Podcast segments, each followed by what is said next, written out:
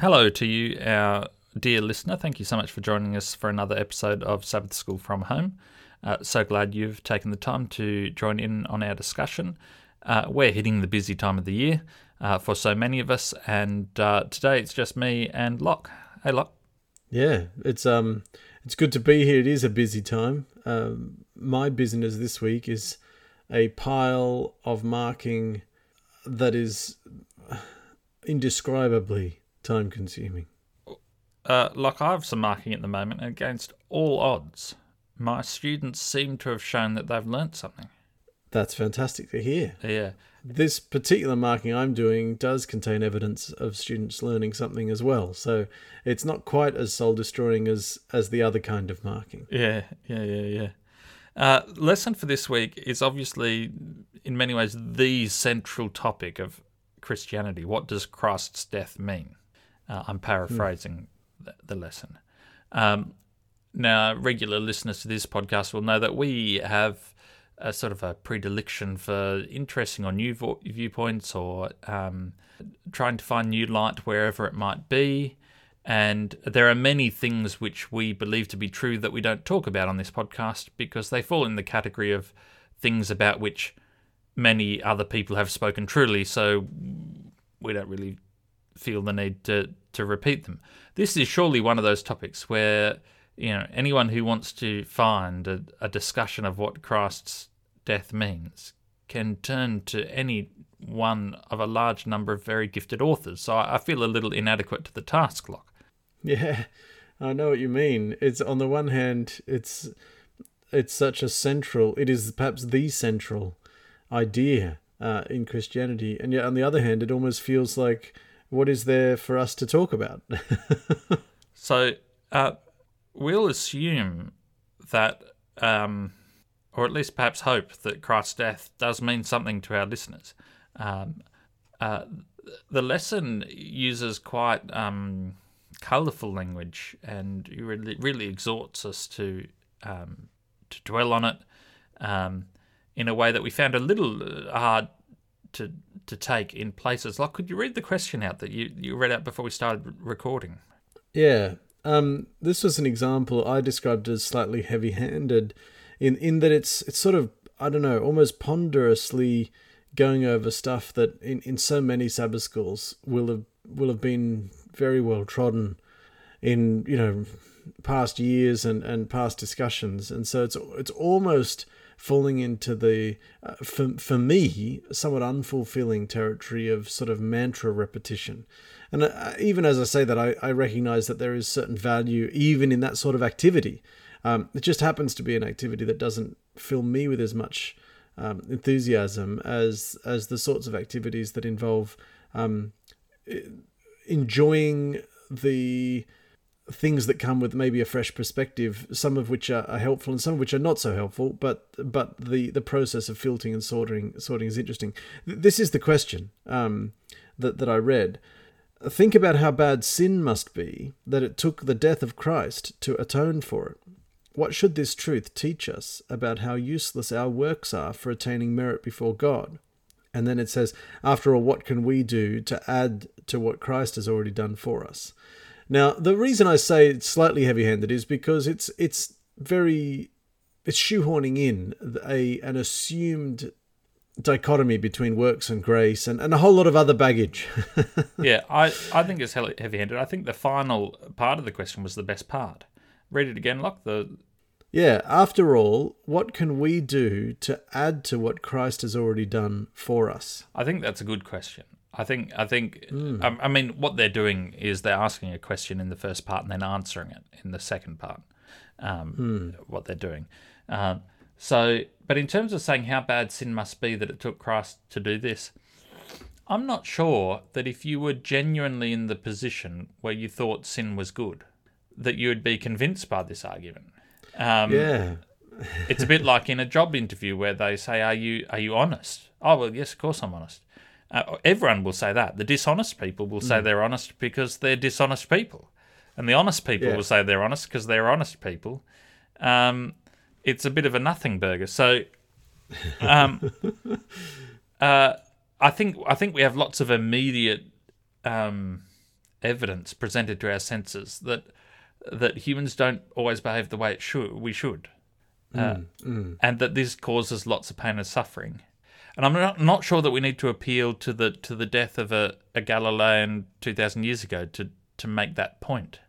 Yeah. Um, I mean, I guess the question takes for granted a number of things, and of course it does, because this question is actually, um, you know, I'm quoting from from Tuesday of this week's lesson, and and the the lesson builds up and has been, you know, and it's t- it's able to take many things for granted because it's it's talking to a um an an audience that isn't just randomly selected. Uh, Yep. You know, it's an Adventist congregation audience. So when it says, think, you know, how bad sin must be that it took the death of Christ, what it means is the death of the Son of God. So it's automatically assuming that this death is particularly big and significant, the death of one in whom there was no sin. Um, it's also, to be honest, taking uh, a bit for granted that there is a familiarity with the with the idea that it's an unpleasant death. It's it, it's very much a punishment death rather than just a death. Um, so there's there's that element coming into it as well. Um, I mean, I'm trying to think. What are the other sorts of things Well, that are just being relied on to, to sort of try and make this? Uh, one of the things that's being work. relied on is that it is possible to, or that it is our duty to, or that we ought be concerned about what our merit is before God. They use that phrase. Read that bit Hmm. out again.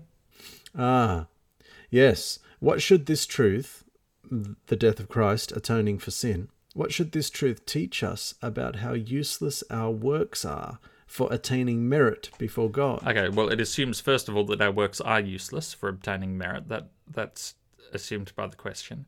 Um, It assumes that obtaining merit before God is the thing about which I don't see the crosses as as a mechanism by which we obtained merit. I think I see it as an expression of the merit God saw in us. He he loved Yeah. us, and that's why Jesus came. It wasn't it wasn't like he hated us before the cross and loved us after the cross. So um, I do think though that the lesson is on to something. Um, in the sense that we, we've used this argument before in a modified form in this podcast when we've talked about the problem of pain and suffering and the fact that bad things happen and that it is to some degree inexplicable. Uh, we've re- recourse to the argument and said, hang on, um, obviously we can't expect an all powerful God to step in and intervene at all times um, to fix our problems because he didn't step in to fix Christ's problems on the cross. So that's how bad the world is. And bad in this sense is not, uh, I don't necessarily mean, although it includes perhaps a pejorative sense, but like that's how unconstrained the world has been made. The, God is constrained by deciding to interact with a free creation.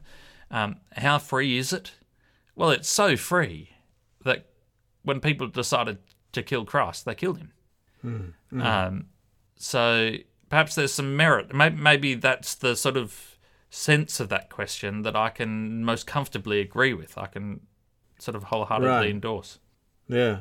Well, I my brain went in a in a again took the question a slightly different way from um from I think the intent of the person who wrote it. The the second part of the question that we we highlighted just a few minutes ago. After all, what can we do to add to what Christ has already done for us? I understand. It's it's it's this question is being posed from within a an assumption about a faith versus works in terms of earning God's favor, um, attaining merit before God, as the question puts it, and it's it's also put it's taking a number a couple of other assumptions as well. It's it's assuming that sin the primary problem with sin is that it caused us to be in a meritless state before god that we would from which we would need to attain merit.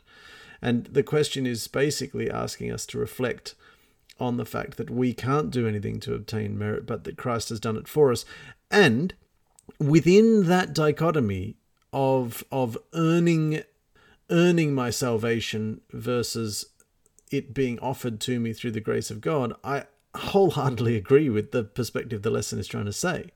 But what about if you step slightly outside that particular um, axis?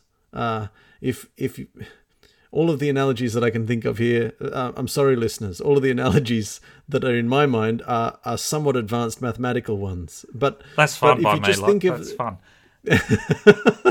well, the one I was going to say was think about stepping off the real number into the complex Argand plane, but I, I won't. I won't rely yeah. on that one. Um, yeah. It's it's more it's more a case of of looking at a piece of paper edge on and it's just a thin one dimensional line. Yeah. And then you change your perspective and suddenly the piece of paper has area to it. You know you can yeah. kind of see um and and if you do that with this question the, the second part of it after all what can we do to add to what christ has already done for us? What if what if being primarily concerned about myself is actually not what i've been called to in the mission of christ and what if the question really is actually saying, because the question as written is in, is implying a, a nothing answer. It's implying, after all, what could we do to add to Christ? Nothing, because Jesus has done it all. But what if the question was rewritten to say, after all, what can we, what can I do to add to what Christ has already started in the world? Yeah, well, this is right, or uh, because then that suddenly opens a whole a whole plethora of yeah. opportunities for me to seek the kingdom and to live God's mission, right? Yeah. It's not that I'm doing anything under some laboring under some idea that I'm earning more favor with God. I, am I'm, I'm choosing to align my agency yeah. with the mission and, and, and kingdom and and call of God. And so suddenly I look around the world and I see a great number of things I could do.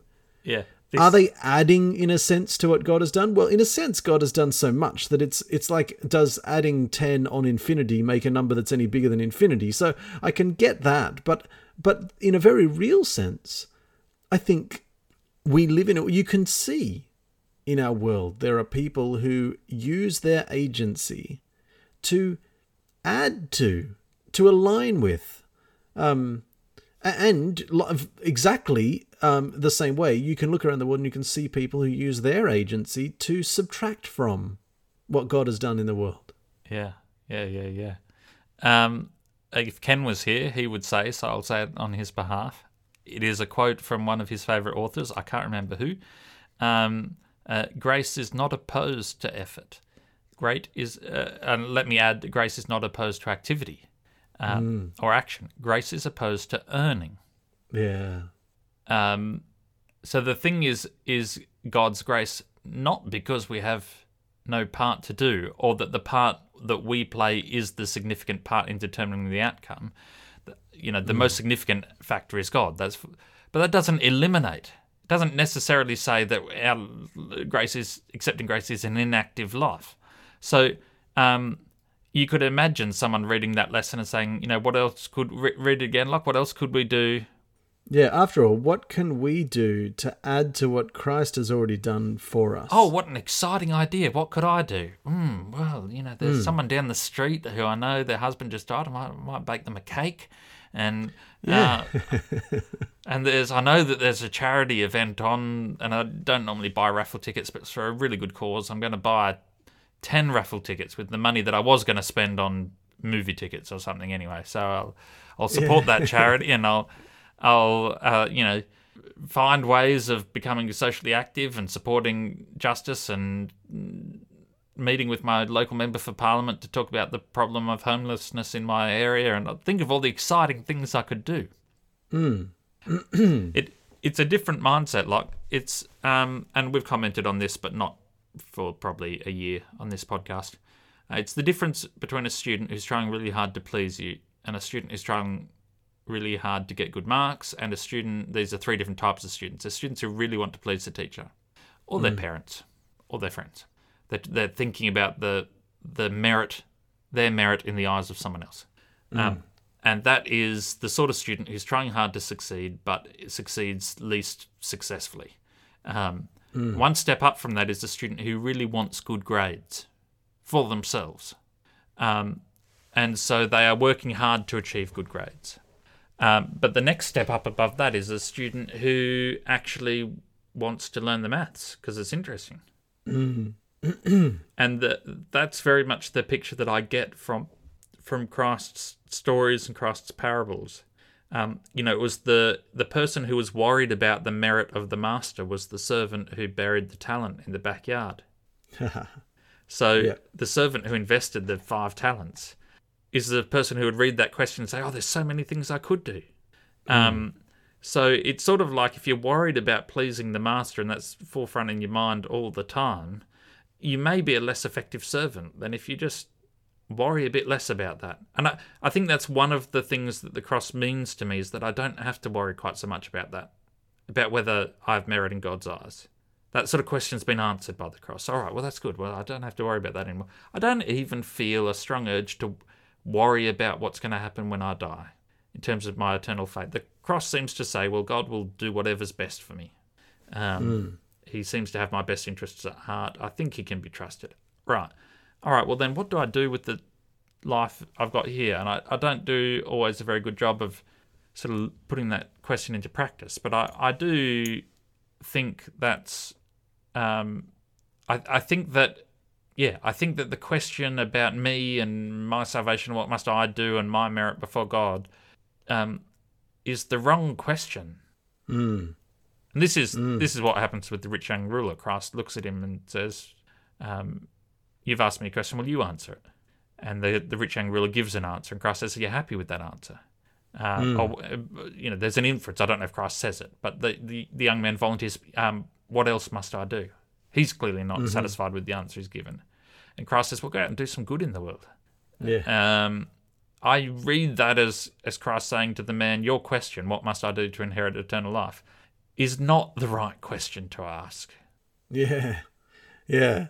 It's it's not that Jesus is saying in order to earn eternal in, eternal life, you must give away all this stuff. You know, in other words, you, it's your actions that Yeah. are going to earn you into heaven. Yeah, I don't think that's what Jesus is saying at all. I agree with you. Jesus is saying, "Are you sure you're asking the right question? Are you sure you have the right emphasis yeah, in your concerns?"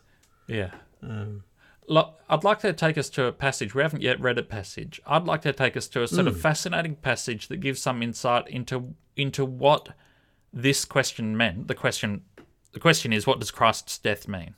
mm, And what does his life on earth, his earthly ministry mean, culminating in his death? What does it mean? Um, it's a very important question. What did that question mean to the people who were there at the time? mm, So uh, let's flip over to Acts chapter 5. And uh, we, this is the very New Testament church. Uh, Pentecost has happened. Uh, the disciples have been arrested and told not to preach. They're preached anyway. They're brought before the Sanhedrin. And I might pick Right. up in Acts 5 and I'll start reading from uh, verse 27. The apostles were brought in and made to appear before the Sanhedrin to be questioned by the high priest. We gave you strict orders not to teach in this name, he said. Yet you have filled Jerusalem with your teaching and are determined to make us guilty of this man's blood. And Peter the other apostles replied, We must obey God rather than human beings. The God of our ancestors raised Jesus from the dead, whom you killed by hanging him on a cross. God exalted him to his own right hand as Prince and Saviour, that he might bring Israel to repentance and forgive their sins. We are witnesses of these things, and so is the Holy Spirit, whom God has given to those who obey him. When they heard this, they were furious and wanted to put them to death.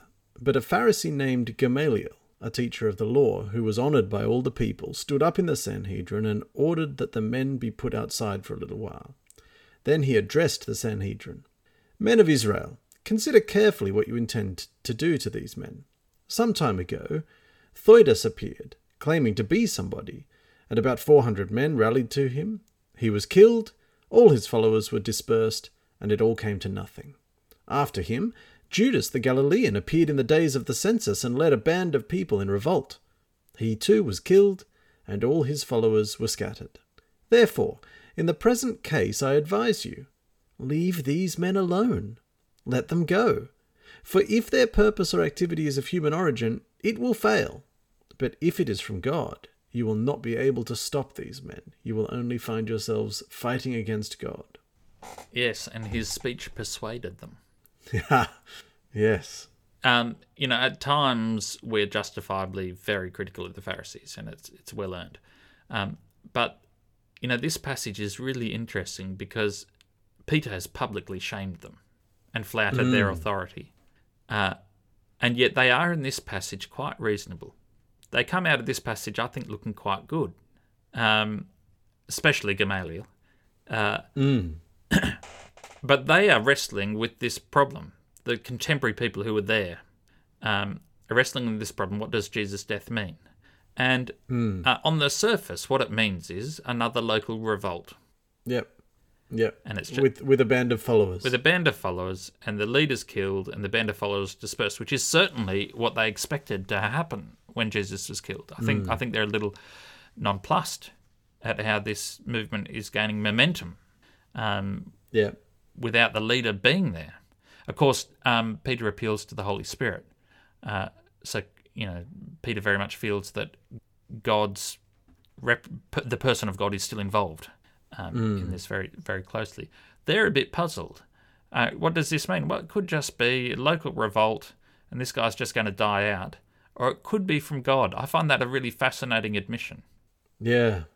Yeah, I mean it's a very it's a very disciplined sort of line of reasoning really, isn't it? Because it's it's actually a call to not respond to that extremely human emotional response to to have been um well insulted um challenged you know the the the initial verse 13 when they heard this they were furious and wanted to put them to death that's the human response that's human psychology right there Yeah. they were furious they were angry they wanted to exact revenge Yeah. um, but but this this uh, Gamaliel's advice is actually a, a really disciplined line of thinking. It's it's the sort of way that you would that you would think if you had practiced the art of considering multiple perspectives. If you'd practiced the art of remembering that you might be wrong yeah. and just wondering what are the what are the reasons given that I might be wrong what are the reasons for and against what, what what's the arguments in favor what are the con, uh, the the the costs or, or risks what are the considerations um and of course there's a certain power almost an ironic power in this being recorded in the book of acts and read by generations of christians throughout all of uh, the new testament history because of course the very fact that anyone is reading it is at any time really, but especially this far after the events, is an Im- an implicit indication of which of Gamaliel's scenarios yeah. it seems to be. Yeah. It's like the Oracle, isn't it? Um, no, it's not really like it. Um, uh, yes, we're using the aid of hindsight. Wasn't there a famous Oracle? And there was a, who was it? Someone was crossing a river and said, "Should I should I go and attack my enemies?" And the Oracle said, "If you cross the river and attack them, you will destroy a great power." Uh, so he crossed the river and attacked them, and the great power he destroyed was his own. Um, okay. so the Oracle was right. Um, yeah. Gamaliel's hedged his bets. Um, he could he could write horoscopes. Uh,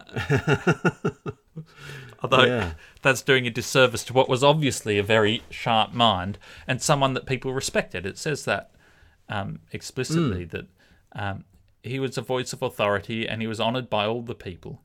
Um, he was a teacher of the law.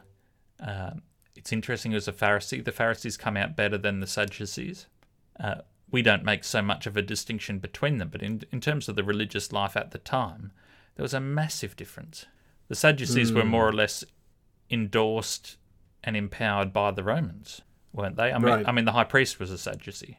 Or am I misremembering? Yeah, that no, it's it sounds familiar. I, Yeah. I'm not remembering it myself in sufficient detail to to be entirely sure, but it, I I have heard um, the the Sadducees were a little bit more Im- embedded within the the Roman occupying society. A sort of an attitude of oh well, this is the way the real world is. We better be a bit pragmatic, and sure we're going to be we're going to be staunchly defending our cultural identity, but we're sort of Yeah. we you know sort of the, the pragmatic. Well, we have to just get on with these Romans. And Nicodemus was a Pharisee, and Paul was a, a Pharisee, and Gamaliel here is a Pharisee. Whereas it's hard to think of any Sadducees that are singled out as being um, sort of receptive. So that's that's an interesting um, interesting viewpoint. I, I think it's worth pondering the question that Gamaliel asks here: What if we're wrong? And this is to me one of the things that keeps me afloat in dark times, if I have doubts or if I'm just discouraged or feeling down, is really what am I risking by staking my life on on Christ's death and resurrection? Um, Mm. and um, we can play this game. Well, what if we're wrong? What if this is something that's going to die? out? Maybe it does die out, but it just doesn't die out in a few years like Gamaliel thought it might. Maybe it's going to die out in 3,000 years. Um, um, okay, so so what? Um, I don't see that I've sacrificed very much. And I, I would still say that I've, I've gained an enormous lot. This this is along the lines of the argument that Puddleglum uses when he's under the ground in, in the Narnia books in the Silver Chair, where the the enchantress, bewitching serpent woman figure uh, it, uh, puts a spell on them and they start to l- lose memory of the world above with sun and sky. And she eventually convinces them that, that it's a dream. And Puddleglum says, "Well, if it is a dream, it's a better. It's it as a dream is better than any of the reality you've shown us. Yeah. So I'll keep the dream." Um, and I think that there's some heavy weight uh, to that argument. Mm. And this this gets back to this also gets back to the what what can we do to get more merit in God's eyes. Um, the kingdom of heaven is like a treasure buried in a field. It's not like a it's not like a moldy shoe buried in a field that when someone found in the shoe he recognized that it was his shoe from 30 years ago that he'd lost and he felt duty bound to sell everything that he had to buy the field to recover the old moldy shoe which didn't work anymore and he was poor for the rest of his days and he cursed that shoe um, and resented it um, and, and hopped everywhere on one foot so he didn't have to wear it. You know, that's that's not how the story goes. Um, it's the pearl of great par- price that someone sells everything for. Um, those those stories are not actually stories of sacrifice.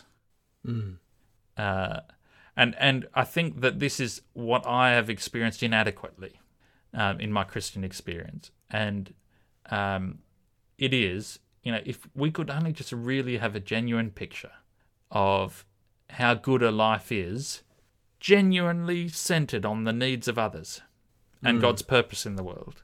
If I could see more clearly how that life is actually good, then I'd do it more Yeah. um, which maybe again also speaks to the problem of sin. One of the problems of sin is not just that we do bad things; it's at a deeper level. We we don't see the world the way it is very clearly. Mm. Mm. I mean, even religious people don't. The the people in this story uh, that we've just read are very educated religious people. Yeah, I was fascinated by their by their their primary objection, which is you're determined to make us guilty of this man's blood, but but they are. Um, if we're to accept the sort of central message, certainly the narrative, very sort of, um, um, and it's a narrative picked up on in Paul's writings. Uh, so are we. mm. That's uh, that seems to be one of the things we're meant to to accept. Uh, Yeah. it does seem to suggest that uh, the world doesn't divide very neatly into goodies and baddies. Yeah. Well, the other thought that occurs to me in the context of you know what does the death of Christ mean? You know, this is this is one window, and I I, I think the perspective that's perhaps missing from this particular story is more more clearly the perspective of Peter and the apostles. Yes. So they, he does say um, uh, confidently that God has raised Jesus from the dead, and um, that we are witnesses, and so is the Holy Spirit. So there's, uh, and even there, it might bring Israel to repentance and forgive their sins. So there's this idea of forgiveness of sins, repentance. There's there's a lot of familiar elements there. Um, but this passage in Acts five is, of course, primarily as we have focused um, this this line of reasoning from Gamaliel, but also in the early post early resurrection era. You know, you've got the the road to Emmaus and the disciples that are walking. What they find is that in the death and resurrection of Jesus, so much other things make sense. Yeah. That's what they find. And I guess that was going to be one other sort of perspective that I that I maybe this is a sort of a closing thought. Um, you know, what does what does Jesus's life, ministry, death, and resurrection mean? Um, in in so many powerful ways, it, it's not just some simple answer. It, it's it's the sort of grounding reality that makes everything else make sense. Uh, there's a C.S. Lewis quote, Locke, which I just looked up and then uh, on Google, and then it says it came up with a top 10 lines falsely attributed to C.S. Lewis. Uh, C.S. Lewis did say it, but maybe he wasn't the first person to say it. Um, mm. I believe in Christianity as I believe that the sun has risen, not only because I see it, but because by it I see everything else. Yes, that's a very good expression of the thought that I was trying to access. Hmm. Yeah. Well, like in the interests of of um, our our ever present but only recently fulfilled desire for slightly shorter episodes, we should we should leave it there and see if we can run our streak out of self control to yet one more week um, of you know sub forty minute podcasts.